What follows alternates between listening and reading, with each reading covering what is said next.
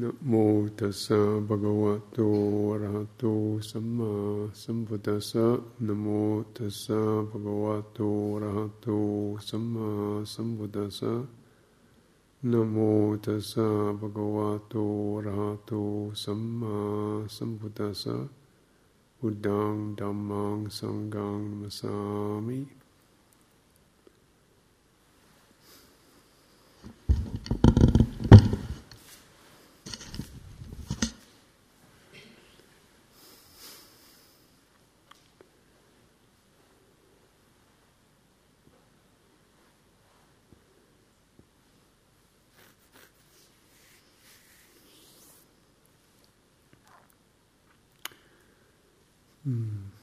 In the Buddha taught the Four Noble Truths, he regarded this as the kind of uh, thing, the pinnacle of teaching.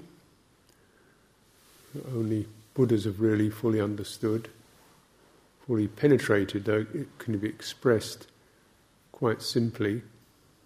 You know, the experience of loss, suffering, discontent, resistance, things not being the way they should be, imbalance, that experience,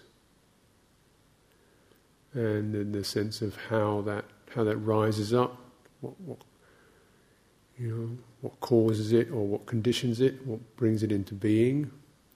So we're trying to uh, certain forms of of of thirst, longing, first for security, for stability, for being something, for having something, some, you know, for trying to get away from something. And these are not just ideas, they're not conscious decisions, they're, they're reflexes.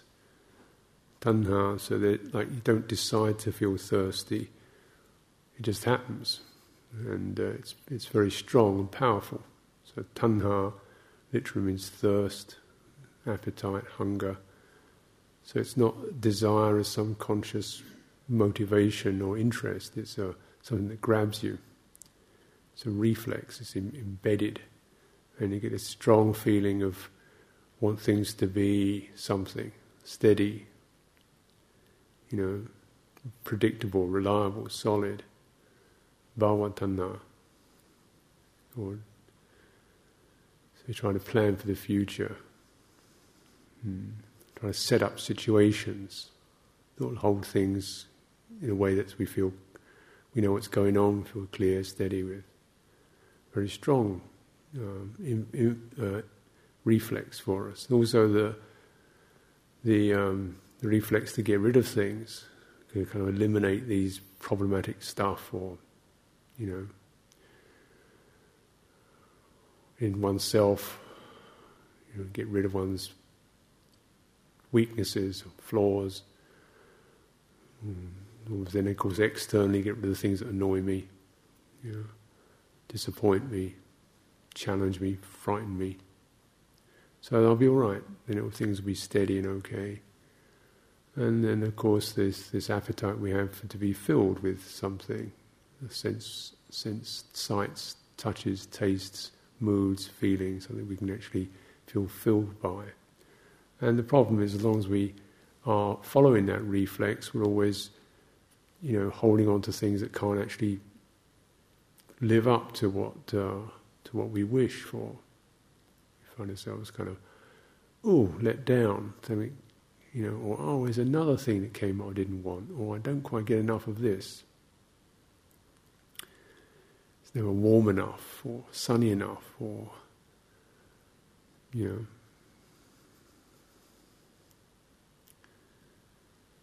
And even Bhava is very strong that you know one tries to find even internally some nice space that one can be in, peaceful space. I think uh, it's a natural instinct. And then we feel settled. Without that, you feel unsettled, edgy, you know, not comfortable.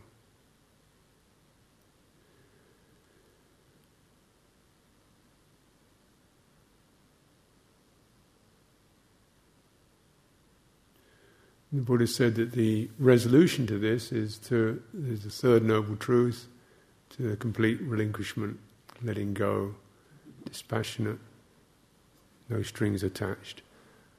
Mm. Of that very same kind of energy, that craving, that, that thirst, which, which chases here, there, here, there, here, there. To let go of it. Sounds simple enough. It would be if that if that was something we did, we had a choice over. If you could say, "Don't feel thirsty," and it would happen. It'd be simple, but it's not.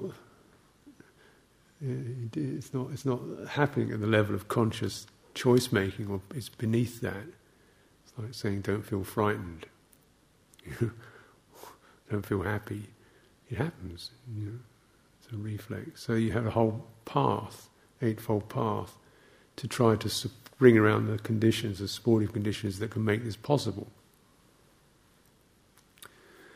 The eightfold path actually is a, is a very, you know, um, thorough exposition. It means basically everything. You know, the views, the attitudes, the way we speak, the way we think, the way we act, kind of efforts we put in, how we should apply ourselves, what are the criteria for our efforts, our energies, how we sustain a sense of witnessing or watchfulness of what we're doing so we can learn, how we can deepen our mind into, into um, areas that are beneath thought, so you get you know, with samadhi, you get to the really this sense of feeling the reflexes where they're actually happening.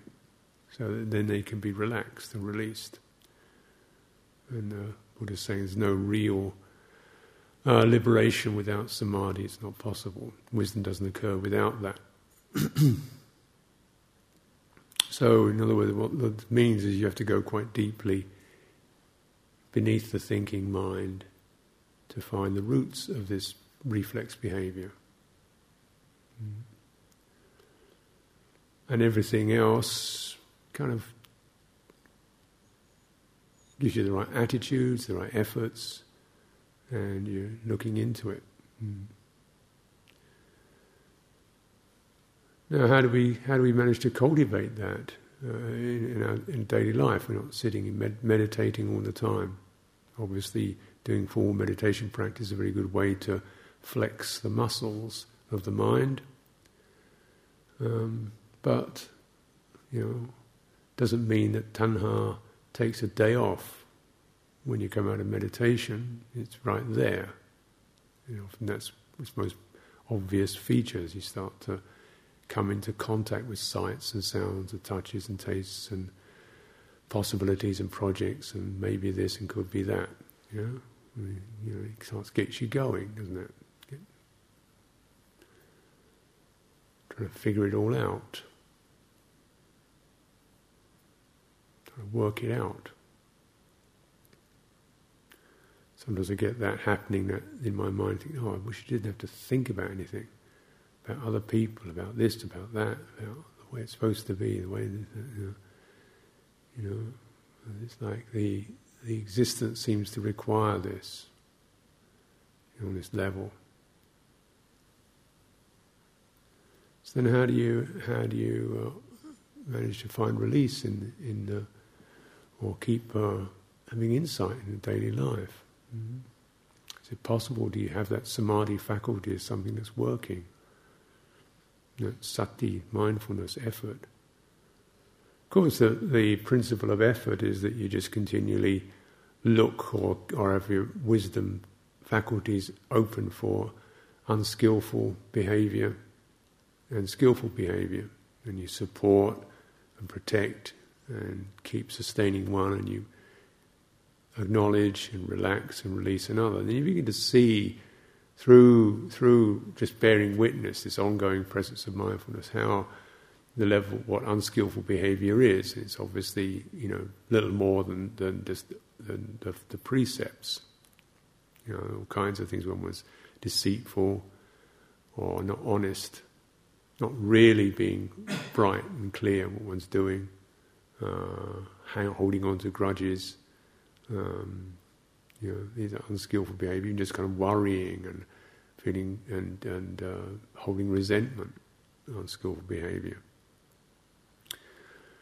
So you start to see the core, the effects of what, what your mind is doing, you know, and in this effort to just you know, check that.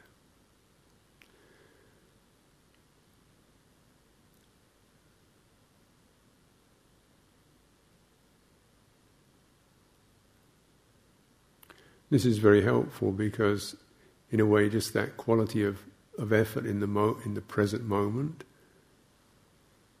and mindfulness. When you check a thought or a kind of ongoing attitude, just the act of checking it means you also begin to see the roots of it. It's interesting that the very sometimes the most difficult feelings are the one that almost engender a kind of samadhi because you have to go deep quickly to get to the roots of it. Mm-hmm.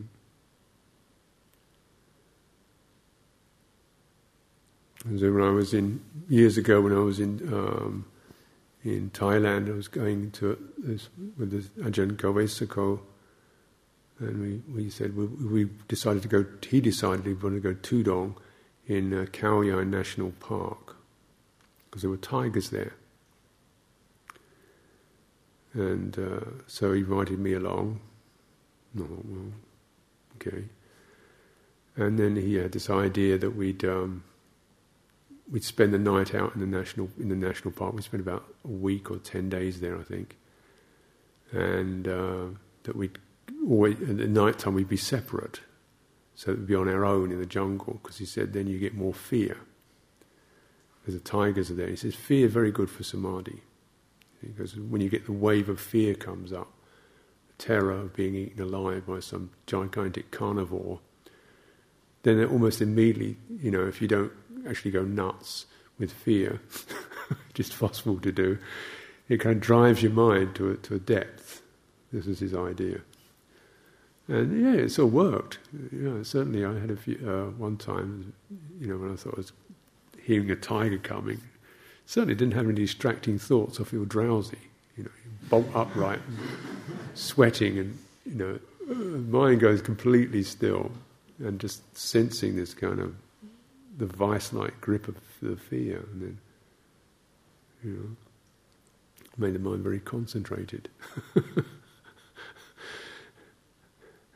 And somewhere in there, you know, I think in that particularly in that situation, you know, you get to the point where you think there's actually nothing you can do. The gigantic carnivore bearing down upon you. There's nothing you, you can do. You can't run fast. You can't defend. You can't see. You can, nothing you can do about it. So it's something you just eventually just drops. You know, interesting experience. You get to the moment when you're in fear, and then something just just drops. And you don't decide it, you know, it just, it almost does it by itself. It pushes it to the place where something just has to drop. Mm. That was quite, I found that very, uh, quite a revelation. Mm. Where it's, it's not, I don't do it, it just happens. It happens. Because this is where this teaching of anatta is quite uh, important to, to, to contemplate and consider and, and take in. Because there's no person who gets liberated. It's not like you do all these wonderful things and then, lo and behold, you, you let go of all your craving and you become enlightened. it doesn't work like that. Because the, the, the, the letting go of craving occurs at a level beneath self, because self is one of the things that's the form of craving. You know, it's that, that, that binding together of a sense of self is itself the result of craving, of trying to hold it all together to be something. So actually, you know, near-death experiences are times when you just this, something you just begin to let go of the whole sense of being anything, mm. and yet you're present.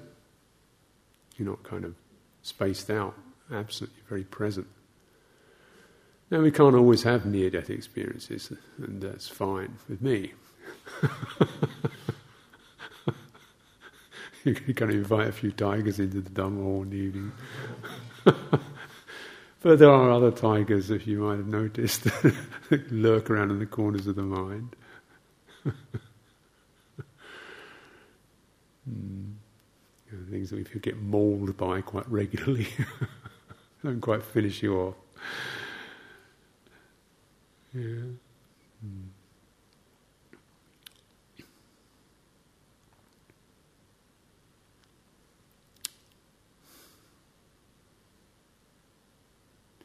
And the way it seems to, to work is we, we experience that, that wave of dukkha, you know, could be worry, fear, feeling overwhelmed, feeling the ground disappearing, you know, beneath our feet, feeling, you know, hurt or blamed, feeling some something we like has left us. Whatever those, however you express it, you get this kind of wave of, of feeling rocked by something. Mm. That's the tiger. And just, how are you? then it's really that it's, you know, the, at that point we generally start to think or emotionally react. Emotionally react, get flustered, look around for some something to hold it together, and we think of something. Maybe we, we, you know, we think about ourselves, think of other people. We blame somebody or blame something, or try and find some answer to it. We go into all that, and uh, a lot of the time it sort of works in a way on, a, on an ordinary level, but it doesn't actually um, eliminate this, this root cause. You know, we, we so okay, we got past that particular crisis, but then the next one comes along, and you get, get presented with these things. And as a contemplative, you start to see there are certain, particularly certain scenarios or certain uh, attitude or certain places in your mind where the tiger really lurks. Yeah. Could be blame. You really don't like blame. You know, difficult. Could be anxiety, feeling guilty or anxious. Mm. Yeah.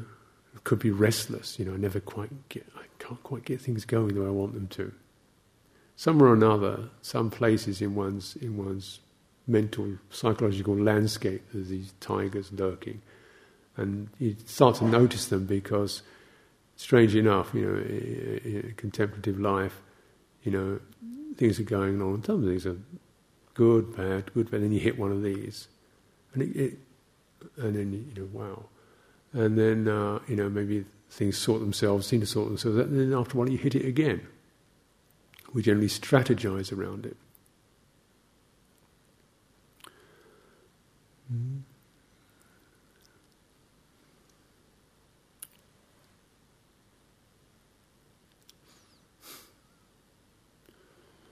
Think um, certainly some of us in your senior position, you get into the responsibility demon where you're trying to make it all work, and sooner or later it doesn't work.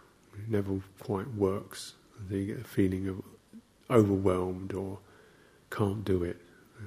And you can go into a whole kind of scenario around that. Blame and feeling useless and then you try harder to make it work and then seems to work rather than crash, it doesn't work.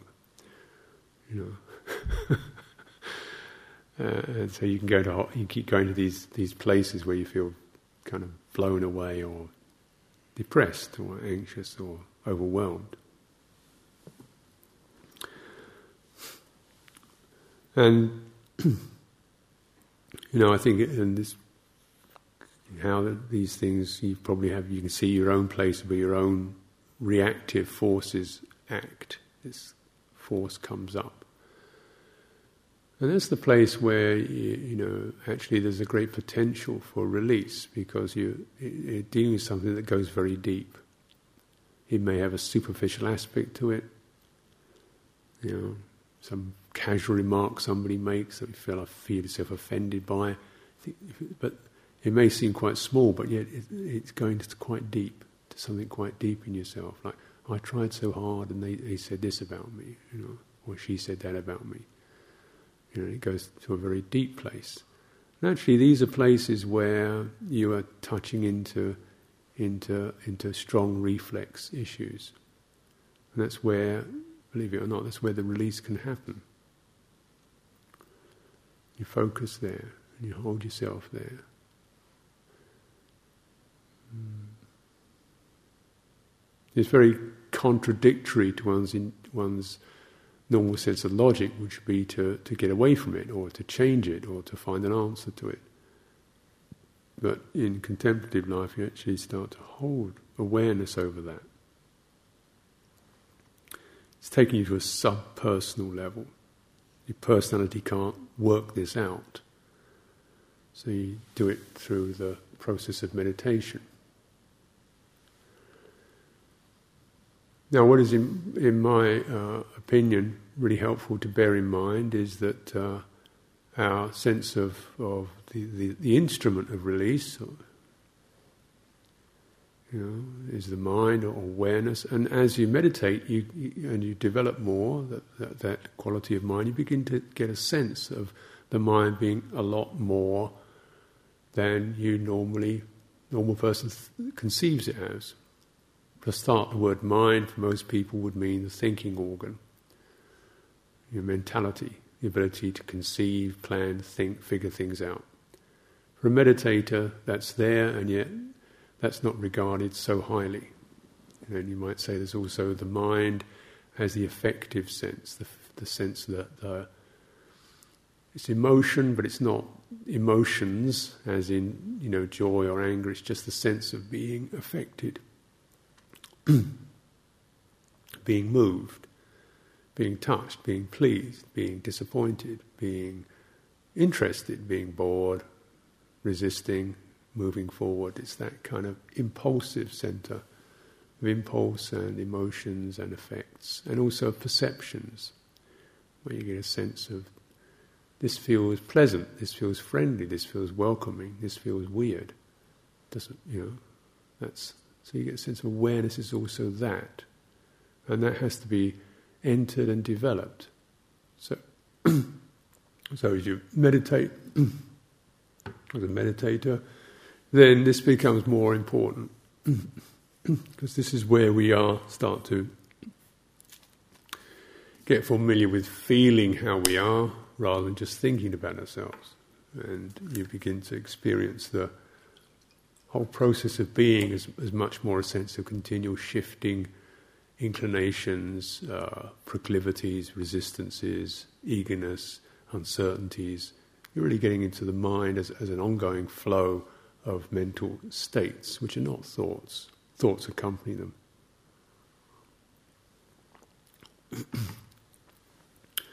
and then one of the things we practice in meditation is, is the sense of just being with that, noticing it, being with it, being with how it feels. And that being with become is something that strengthens and it has a certain bodily sense to it, sense of presence, a feeling of stability. And this is, you see, the awareness completely, the mind completely widens and opens to this more total uh, experience of an embodied, effective, responsive, intuitive sense, Uh, and also a, an ability to, to think or to, to to conceive or to get the point. And there were three linking together the bodily sense, the sense of presence, firmness, the emotive sense, how I'm affected, and then the thinking sense, which is what does all this mean? You know?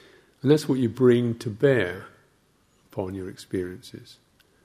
Not just the thinking bit, not just the emotional bit. So you just bring your emotional mind onto an emotion, it just keeps bouncing around. You know, I feel sad about feeling unhappy. I feel disappointed that I still feel sad about feeling unhappy. I feel depressed that I'm so disappointed all the time. So I feel annoyed with myself because it goes on. you just get continual reverberations. So the being with is much more like a bodily sense you just, there it is. And you're not trying to fix it or change it. As the Buddha says in the in the Satipatthana Sutta, one just knows. This is the mind affected by whatever, you know, joy, worry, skillful states, unskillful states. And then you look in the say, well, what do you do about it? And it doesn't say. It just says, you know it. Okay, I know it, but then so what? Well, because the pro- the issue really is what what does the word to know mean? And this is you're knowing it with your awareness, not your thinking. So you, you get that you really bear with that, are present with that, get the feeling of that, and you just stay there.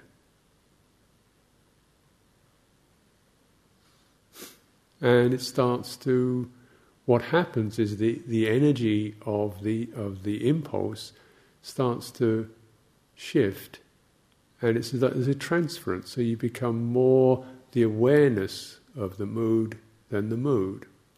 And it's like the the power of that mood just starts to soften, changes, and then you find yourself more in the quality of, of awareness, witnessing or being with, than in caught on this in this mood.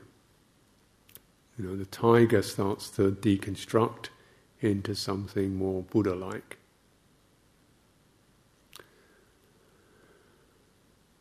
So often it's the, the uh, to, to, to really experience our suffering or our little, particularly the, the, the, the, the meaty ones, the ones that you know so well, the, the ones that get played every now and then that you're in that same place again, that same, you know, difficult place again.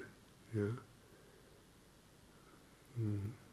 The place you least like about yourself, the place where you feel most disappointed with yourself, or caught, or stuck, or habitual. Yeah. So that's the ones you look out for. They've got a particular charge to them. They, they really, you can feel them in your guts. You know, go through your whole your whole bodily system, your emotional system. You feel quite caught in it. Sometimes it takes a days sometimes for these things to dissolve, stuck in them. But with uh, with Dharma practice, you can, ah, oh, that's interesting. You know, there it is again. Yeah, and uh, you know, it's rather like being in that in that in that jungle with a tiger, you, there's nowhere to run anymore. You want to make it like that. Like, I know this is difficult. You can't figure it. You can't sort it. You really don't want to be with it. Yeah, and it shouldn't be this way. It's not fair. Yeah, true. This is all true on one level. Yet that is not going to take it out. So it is being with that. And feeling in the body, feeling in the mind feeling in the heart. One of the ways in which we simplify the, an experience that can be quite blurred, you know, because you know somebody says something, you feel angry with them, and you try to. You see, you get all kinds of things going on. You get the feeling about yourself, about the other person, about the problem you sh- you're in, what she should have said, and then you know, rerun the whole scenario, how you could have done it better, you know, in the future, or what you, sh- you know, you sometimes what you should have said to her a year ago, but you didn't.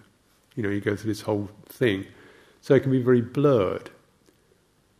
And so one of the one of the helpful tools is is called yoniso manasikara, or it means attention that's deep in depth, or gets to the point. And it summarizes, summarizes that experience. Okay, let's just take the names and identities, just what's the real point of that particular piece, the real bit of it. what's it? Just a one word. You're going, feeling, just hurt. Okay, you know, or uh, betrayed, you know, or something like that. And once you get the word, it, got, it really has a charge to it. You think, oh, that's really it. That's what it feels like. It, you can feel it in your body. It's not, I think he should be more polite. That's not it. that's, that's, an idea. That the, you know, the feeling is, uh, you know, uh, attacked or abused. Oh, yeah, that's it.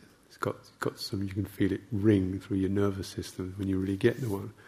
And then there it's been presented, and you just, oh, that's, that's the one. You know, Oh no, just just be present work with that. Open up to that, widen your attention with that. Don't clamp onto it. Just widen how you feel how you feel it in your body. Yeah. And then even who you seem to be. And you get one of these ideas of always, I'm always, or I never, or he always, or she always, and never. You know, so you really sense yourself a little piece of someone being born in there. Mm. But you want to get to the point, just the, the really, where the needle or the tiger's jaws are closing. Ah, that's what it is. It's that one. Yeah. and right there is the place of release.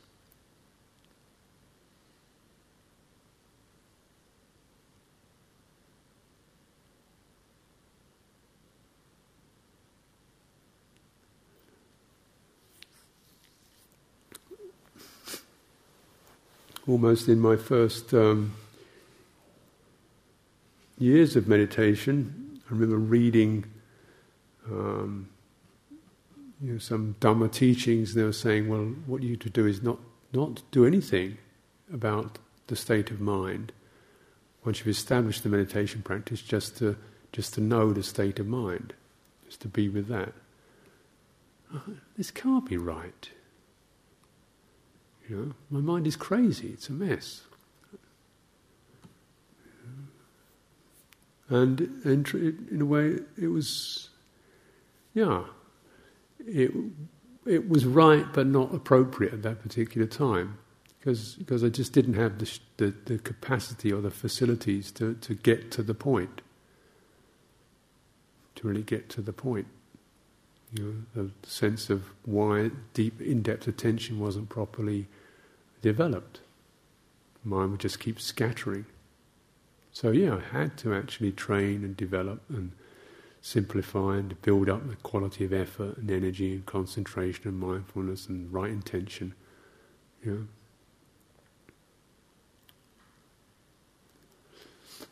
But then I notice things.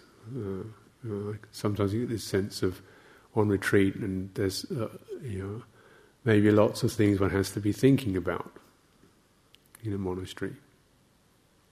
If It was problems, difficulties, issues, situations. It's thinking going, I don't want to be thinking. I want to stop thinking. Thinking is bad. Stop thinking. You can't get concentrated if you keep thinking. Can't get into jhana. I'm thinking all the time. Thinking is bad for meditation. Stop thinking. And just get you know, angry or disappointed, frustrated. You try and occasionally you manage to stop it, and then, oh, that's nice. Then something else happens you want to think about.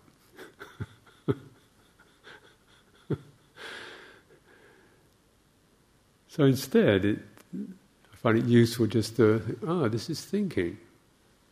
And how, do, how, how does thinking feel? Just trace there's a sensation running behind my eyes, around my eye sockets. Slight sensation down the neck, top of the top of the shoulders, particular quality of warmth in the body. Certain sense of energy, quite quite fast moving energy. And then there's there's this something trying to stop it. Well, if we just put aside that something trying to stop it, just really feel widen awareness over the whole experience of thought. So, all you want to do is really feel out thought, not just as a thought, but as a bodily experience, the heat of it, the energy of it, the emotional sense of it. And put aside the wanting to be something other than that at that particular time. And almost immediately I get the sense of relief. The struggle stopped. Or if one's struggling, at least not struggling about struggling, to say, this is struggling, struggling feels like this, it feels like energy moving in the chest or the belly or sides of the face, thoughts. And just go, you know, get to the point with it. you know, what I find myself is that when I when I do that, when I remember to do that, you know, because there's obviously there's resistances to it, is oh, the thinking seems to have stopped. It's kind of died away into the background. It's half there, but not really there. It's like outside the room. And there's a sense of space, ease, steadiness, embodiment, centeredness. Hmm. And yeah, the suffering stops.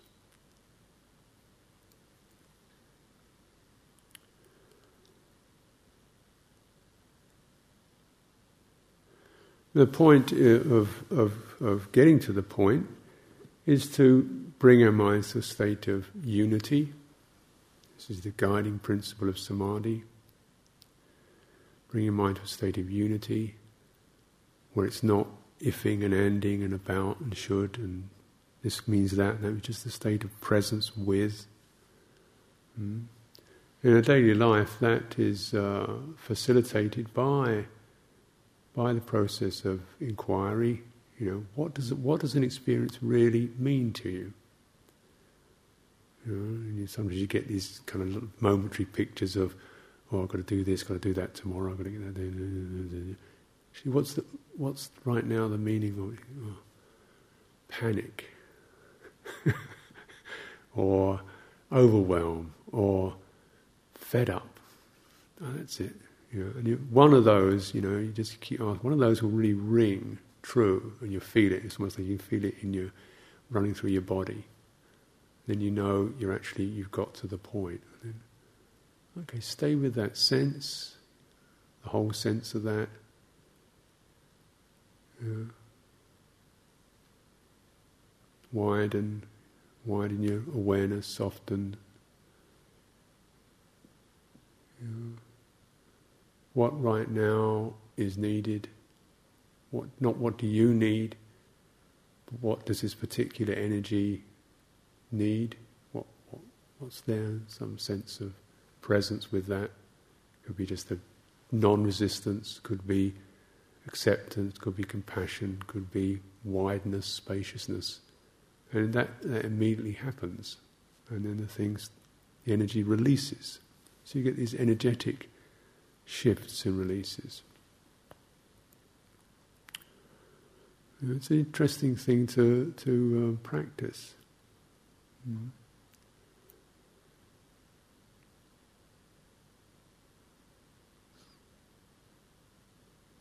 You know, going to Amaravati tomorrow, you know, oh, anticip- expectation, anticipation. Oh.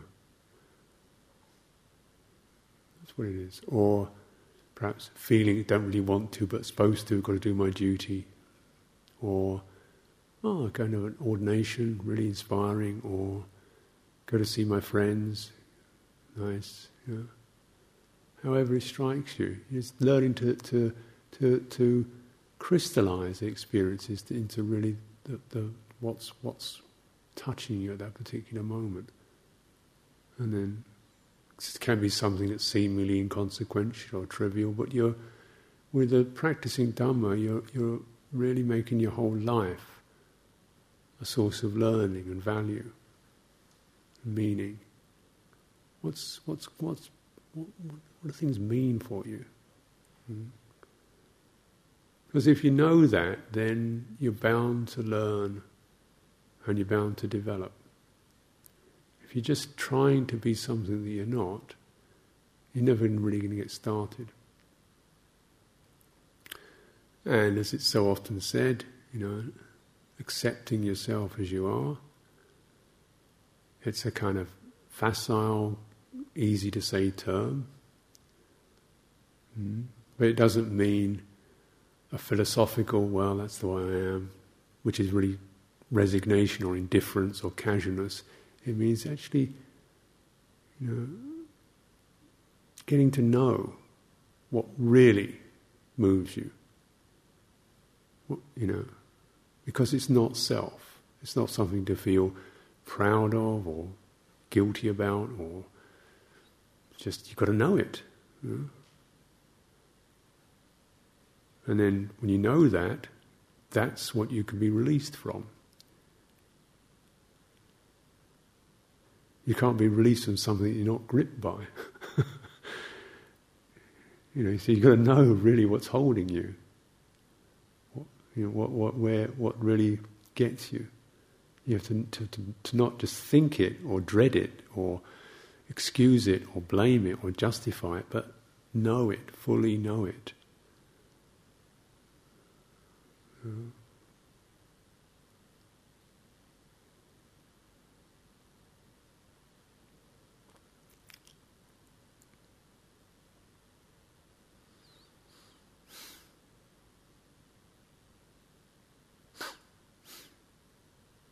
There's this, uh, this story of Ajahn Chah when they started the the monastery for Westerners, Wat Pah Nanachat. This was so. This was way back 1973, I think, 73, 74, and uh, so Ajahn Sumedho had been over to this place, I think, and sat under a tree, and the villagers had asked maybe some monks could come and live there. It was an old burial ground, so people were frightened of this place. And uh, so Ajahn Sumedho went back to Ajahn Chah and he said, yeah. Ajahn Chah said, if they want, you know, generally villagers apply, ask, and he sends some monks. He thought it'd be a good idea to send some Western monks over there because they're different, different ways of doing things and different attitudes than the Thais. So maybe they'd be better off on their own, working themselves out. So he, he sent them over there. Ajahn Sumedho and uh, I think Ajahn Gavesako and Pasanno and Pabhakaro. And so, and uh, so they were there, and then it, they started doing things more like the way the Westerners do it. And uh, because Ajahn Sumedho really likes coffee, so they'd have coffee over there. Thais weren't so interested in, in they like Pepsis and things like that you know, cold drinks, but Westerners like hot drinks, coffee. So when word of this got out, you know, hey, they got hot coffee over there. so one of the uh, people would say, oh, I'd, I'd, like to go to Wat Pah Nanachat to deepen my meditation practice. And I'd just say, would say, no, you stay here, you're restless, you know. so I'd like to go to Wat Pah Nanachat so I can help some more Ajahn Sumedho. No, he doesn't need support, you stay here. And then one of Anaguru said, I'd like to go to Wat Pah Nanachat because there's good, good coffee there. And Ajahn Chah said, Great, you can go.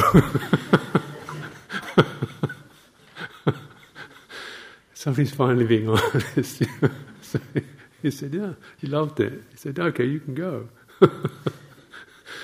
you know, somebody's actually getting to the point. Isn't that interesting? You know,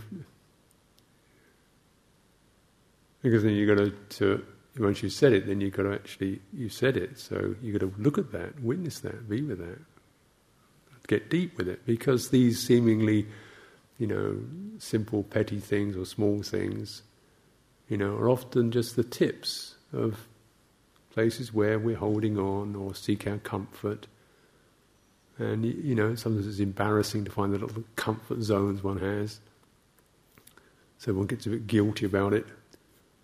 And you know, you get furtive. So there's always somewhere in the monastery, people having a quiet cigarette somewhere, and you know, or reading glossy magazines they shouldn't be reading. Say, oh, I'm studying the suttas.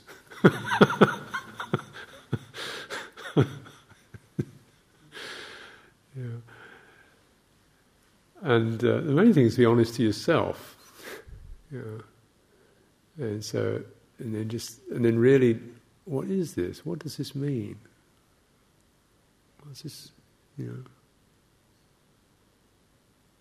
See that kind of crying out for comfort, something to, to just, you know, blot out, blot, veg out in, you know. We could just kind of be absorbed into and not have the pain of having to be awake. That's it. That's what I want. no responsibility, just just veg out, you know. Okay, how's that feel? Mm.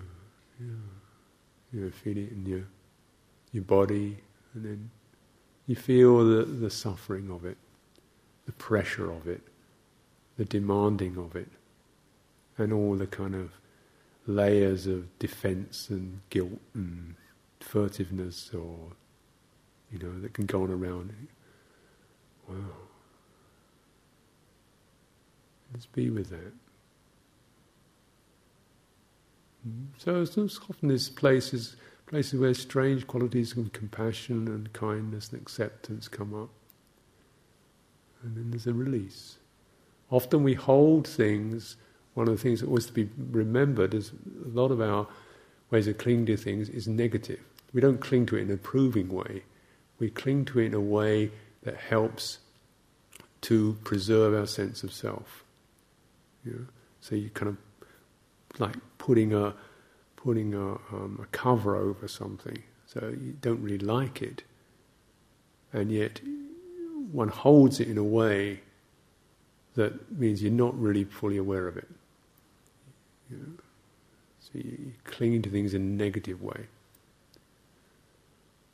And the clinging means one feels ashamed of oneself, one feels uh, lacking oneself, one doesn't like, you know, one trying to get away from that. And all that is coming out of this place where we, we feel attached to this, this negative perception. So, in the sense of just owning that, and then what, what you know. And sometimes it is, you get to this place where you really feel quite hopeless and useless. Ah, that's it. Hopeless, useless. yeah. Steady. How does that feel? And I mean, always, bear in mind, it's not to just go into the emotion or, or to, to go into the bodily sense that goes along with it. So you get the whole awareness and it's in the body, in my experience, that really acts as the, the final piece that allows release to happen.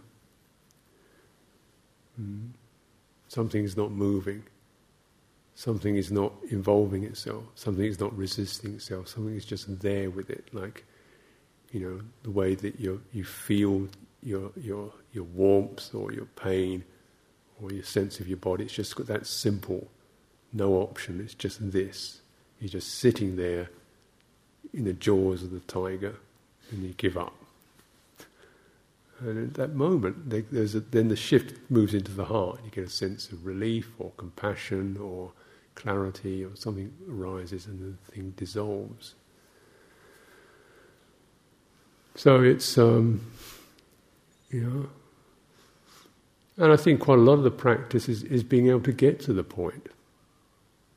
This is why I don't, even though in some ways it can sound like, oh, it's just that, but actually being able to get to the point through these layers of distraction and and confusion and the mind running in different directions and not really knowing oneself and building up all kinds of constructions about oneself without even knowing one's doing it you know, and then getting lost in external activities, getting lost in internal activities. So that's where the Eightfold Path comes in.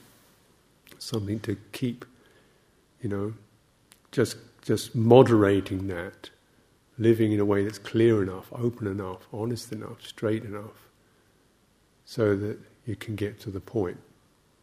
It doesn't happen without the Eightfold Path, without right intention, right thought, right action, right livelihood, and so on and yet, you know, those are the those are the those are the that's the ground that we establish. That's the place we establish for this practice of really getting to the one point. Hmm. So then, it's not self.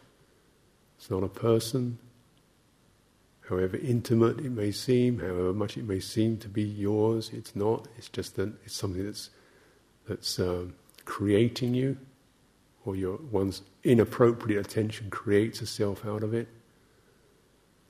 We see this as an energy, as a grip, as a force, and then the, developing that strength to bear, to bear that in mind, to be mindful of it. And then release can happen. In small things. You know?